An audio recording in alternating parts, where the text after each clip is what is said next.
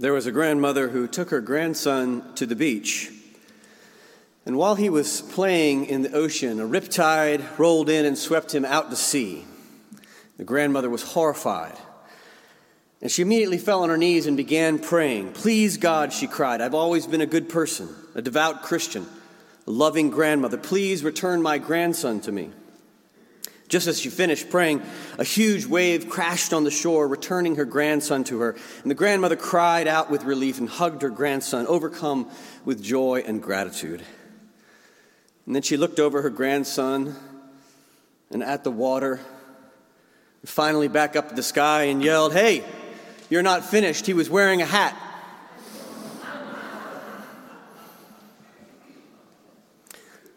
Does God have a sense of humor?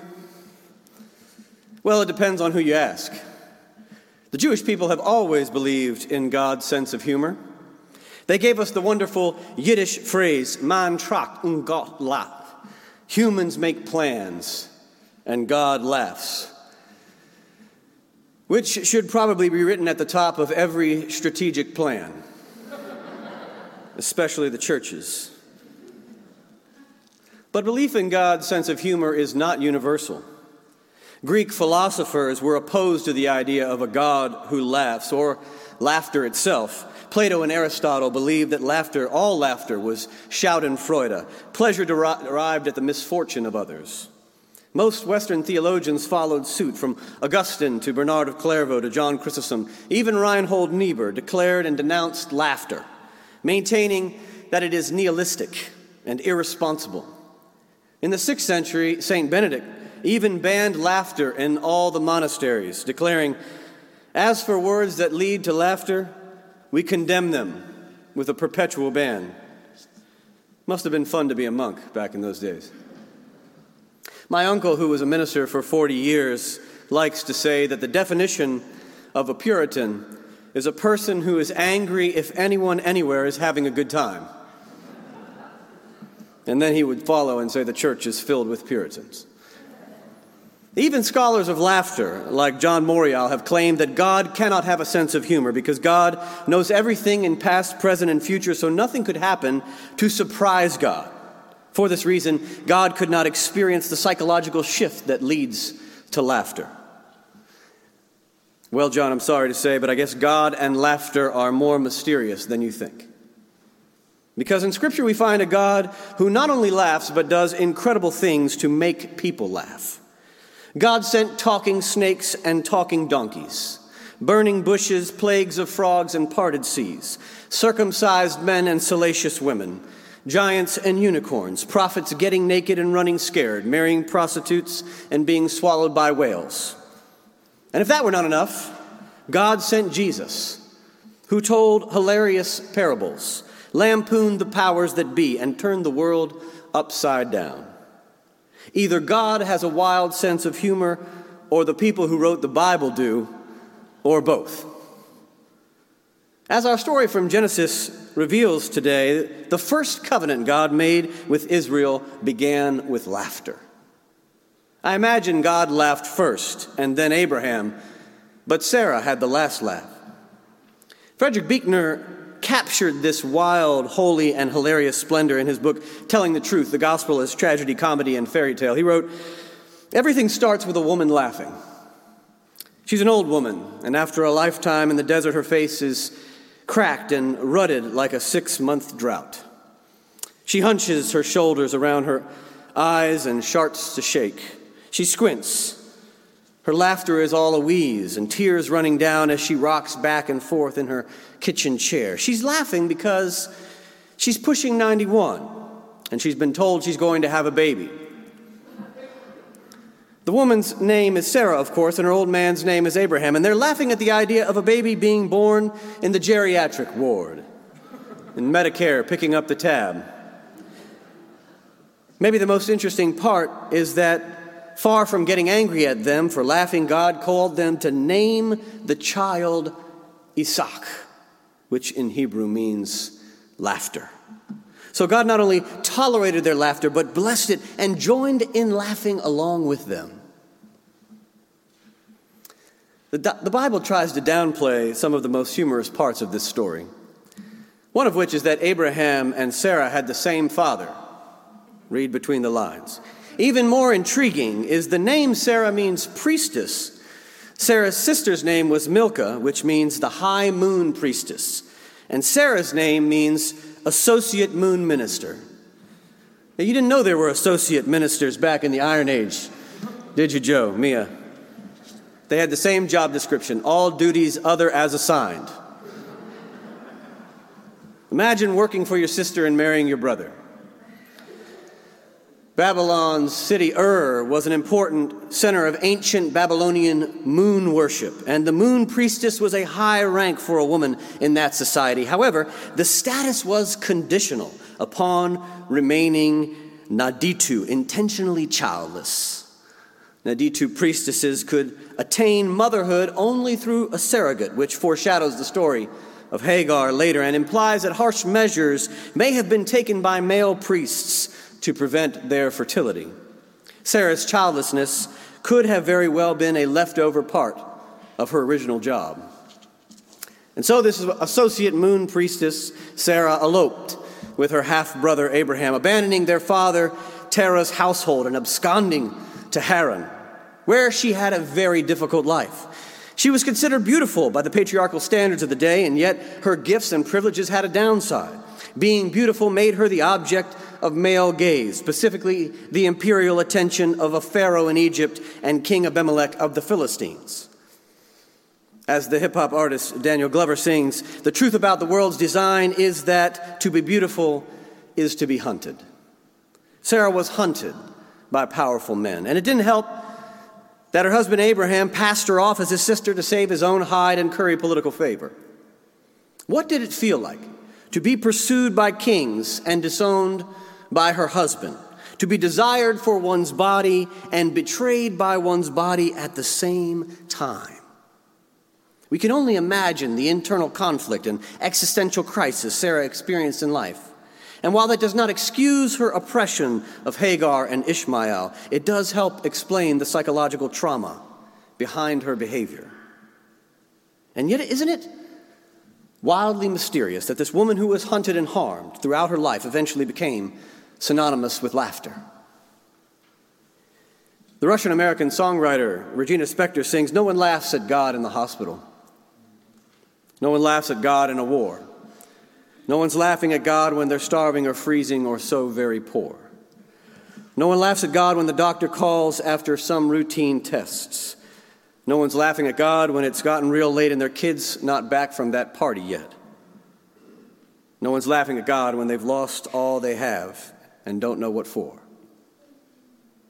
And yet, the paradox is that some of the funniest people in human history came from some of the worst situations, some of the most persecuted minority groups, because laughter is one of the ways that human beings have processed the absurdity of oppression and the frustrating paradox of God's relationship to suffering.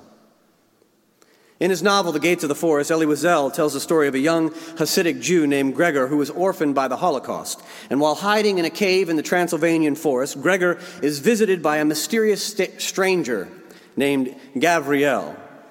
Think Gabriel in the Bible, who has this odd and disconcerting habit of laughing.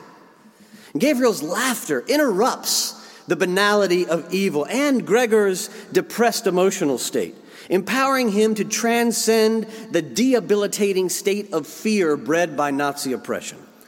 And armed with laughter like a concealed dagger, Gabriel helps Gregor overcome his paralysis and rise above the fear so that he can confront a hostile world. The mysterious messenger, Gabriel, claims that he has spoken to Elijah and that Elijah has said, The Messiah is not coming. He's not coming because he's already come. The Messiah is everywhere. So Gavriel teaches Gregor how to survive in this world using the only weapon he has to offset his oppressor's evil laughter. Humor was feared by the Nazis, and jokes about them were outlawed, so laughter became a subversive activity, an invaluable tool for resistance in the face of oppression. To laugh in the face of evil is to make it shrink back, to take our minds back from the tyranny of fear. Which is why laughter has always been a critical defense mechanism for those living under oppression. In the case of Gregor, this Holocaust refugee, laughter literally saved his life. Viktor Frankl once said, Humor, more than anything else, affords us the ability to rise above any situation, even if just for a few seconds. Outside of the story of Sarah and Abraham, God seems to laugh most in the liturgical songs of the people of Israel. God laughs regularly throughout the Psalms, but always at the same three things the nations of the world, their kings and rulers, and the wicked. Yes, I know some of you are thinking, aren't those the same three things? We don't typically laugh about those things these days, unless we're watching Saturday Night Live. Most of us scream at the news in anger. There's so much greed and hatred and war and violence and tragedy in our world today. It feels too serious, too dreadful to laugh at them. And yet God is laughing at them. To be sure, we must be clear God is not laughing at the suffering they are causing. No, God weeps with those who weep and suffers in solidarity with the oppressed, but God is laughing at the oppressors. Why? Because their power is illusory. Their oppression is absurd, and their arrogance is not only misplaced but hysterical. Jurgen Moltmann, the great theologian, once wrote Political jokes often arise in dictatorships because laughter is the liberating act of the oppressed people. It is nothing less than the resonance of a laughing God. The arrogance of power is ridiculous because God is God and we are not. One Sunday morning in apartheid South Africa, the members of the notorious South African security police broke into St. George's church wielding weapons to keep the people under control and to record whatever Desmond Tutu was saying that Sunday morning.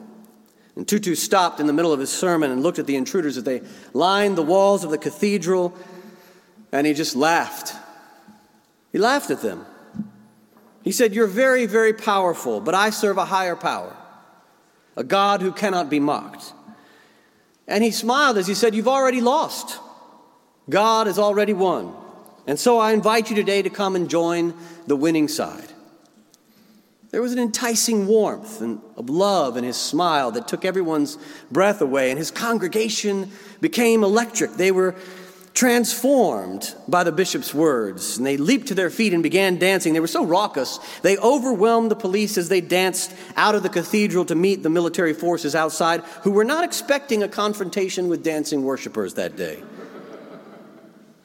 Not knowing what to do, they shrank back, creating space for the people to laugh and dance and sing together.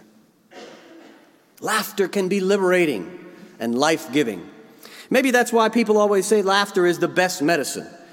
Norman Cousins was one of the first people to popularize that idea back in 1979. He miraculously somehow overcame a painful battle with a connective tissue disease by prescribing himself laughter. He wrote, I made the joyous discovery that 10 minutes of genuine belly laughter had the effect that would give me at least two hours of pain free sleep a night. Recent scientific findings support his discovery. In 2005, researchers from the University of Maryland found that laughter increased blood flow by 22%.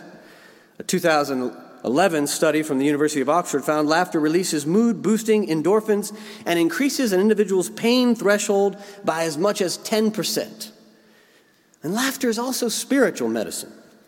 The Baal Shem Tov, the founder of the Hasidic movement, said, Humor is the thing that ushers a person's mind from a place of constricted consciousness to a place of expanded consciousness. So we have to ask ourselves this morning when was the last time you really laughed? I mean, really laughed, full belly until you cried. Can you remember? The season of Advent is filled with a complexity of emotions hope and sadness intertwined, joy tinged with sorrow. The good news is that no matter what other constellations of emotions we might be feeling this year, we can still laugh. And our laughter, it doesn't need to be perfect, it simply needs to be. Sarah's laughter was a sarcastic response to God's promise, a cynical laugh, wondering where God had been all her life. But her story invites us to go ahead and laugh at God wherever we are. If all we can do is laugh at God's promises right now, go ahead and laugh. If all we can do is laugh at God about the state of our world, then go ahead and laugh. If all we can do is laugh at God about how his followers are acting in the world, then go ahead and laugh. If all we can do is laugh at God about the nations and the kings and the rulers and the wicked, then go ahead and laugh. If all we can do is laugh about all the sickness and death and foolishness in our world, then go ahead and laugh. If all we can do is laugh about the state of our lives, then go ahead and laugh. Please understand me. I'm not counseling us to be indifferent, apathetic, or aloof from our own pain or the suffering of the world. No, I'm simply saying go ahead and laugh, even if it's cynical, even if it's sarcastic, even if you're laughing hopelessly. Go ahead and laugh at God and wait to see what God will do. People have laughed at God before, many times, in fact, and look what happened. Pharaoh laughed at Moses, and then God sent plagues and parted waters and delivered the Hebrew people from oppression in Egypt. Goliath, you might have forgotten this, laughed at David, and then God put one right between his eyes. The Pharisees and the chief priests and the scribes laughed at Jesus when he went in to heal a young child, and then God raised her up to new life. Who's laughing now? King Herod and his soldiers laughed at Jesus as they whipped and beat him, and then God resurrected him on the third day. The people of Jerusalem laughed at the disciples on Pentecost, thinking that they must be drunk. God blew in and set their tongues and their hearts on fire. Go ahead and laugh at God. Because, as Paul so famously said, God cannot be mocked. God can take your laughter. Sarah cynically and sarcastically laughed at God, and God came through on a hilarious promise, gave her a child in an old age, and told her, rather humorously, to name her child Laughter as a reminder forever of how funny God is and how incredible it is to be in covenant relationship with God. Nothing is impossible for God, nothing is too wonderful for God. And if God has a sense of humor, then so should we, because laughter might just be our liberation. Reverend Susan Sparks once said, Humans are the only creatures that laughed, and since we're made in the image of the divine, that must mean God laughs too. And there's something fundamentally holy about it, she said. If you can laugh at yourself, you can forgive yourself. And if you can forgive yourself, then you can forgive others too which is where there is peace in laughter. Not only does laughter ensure that grace abounds, but if we can laugh, we might be able to survive all sorts of things. We might be able to survive a pandemic if we can laugh. We might be able to survive this apocalypse if we can laugh. We might be able to even survive Christmas this year if we can laugh. The story of God's covenant begins with the promise of new life that spawns uncontrollable laughter. Did you notice Abraham literally fell on the floor? It's a reminder to us that the new thing that God is doing in this world is hilarious. It doesn't matter if it's an old covenant or the new covenant or the birth of a child. What God is doing is so wild and crazy and surprising and insane that the only thing we can do is laugh. Advent is coming, Jesus is coming, the kingdom of God is coming, and it will be kind the kind of hilarious, topsy turvy new thing that turns the world upside down, just as Jesus said it would in Luke 6 when he said, Blessed are you who weep now, for you will laugh. I can't help but think of Sarah when I read that line in Proverbs 31 25. Generally, I hate Proverbs 31. It's been used on mugs and other places to control women for generations. But there's one line there I love. Strength and dignity are her clothing, it says, and she laughs at the time to come. She laughs at the time to come. Have you ever laughed at the future? Most of us laugh about what happened in the past or the present, but we do not laugh at the future, do we? We get anxious and fearful about the future, concerned. How does this woman laugh at the future? She focuses on the gift of life and new creation embodied in the hope of a child and the miracle of God's work in the world. No matter how difficult our life has been in the past or is in the present, God is making all things new. Those who laugh at the future know that God is doing a new thing. to know that the, they know that the future will exceed our wildest imaginations. They know that the newness will be so spectacular and surprising. The only response we will have is to laugh. So, like Sarah, we can name our future laughter so that we never forget how funny God is. We can laugh with God if we want to. Because God's promise of new life arrives over and over. It is effervescent and ever recurring in every advent. We are invited to receive that promise of new life again. This is what it means for us to become new creatures and a community of God's new creation, as our covenant calls us to be, to receive God's promise of newness with laughter. If we can, laughter will be our medicine, our resilience, our liberation. So, this Advent, try to make it a point to laugh like you'd never laughed before. Because the key to the renewal of our lives and our church and our world is to be like Abraham and Sarah and learn how to receive God's extraordinary promise of new life by laughing together at the time to come. Amen.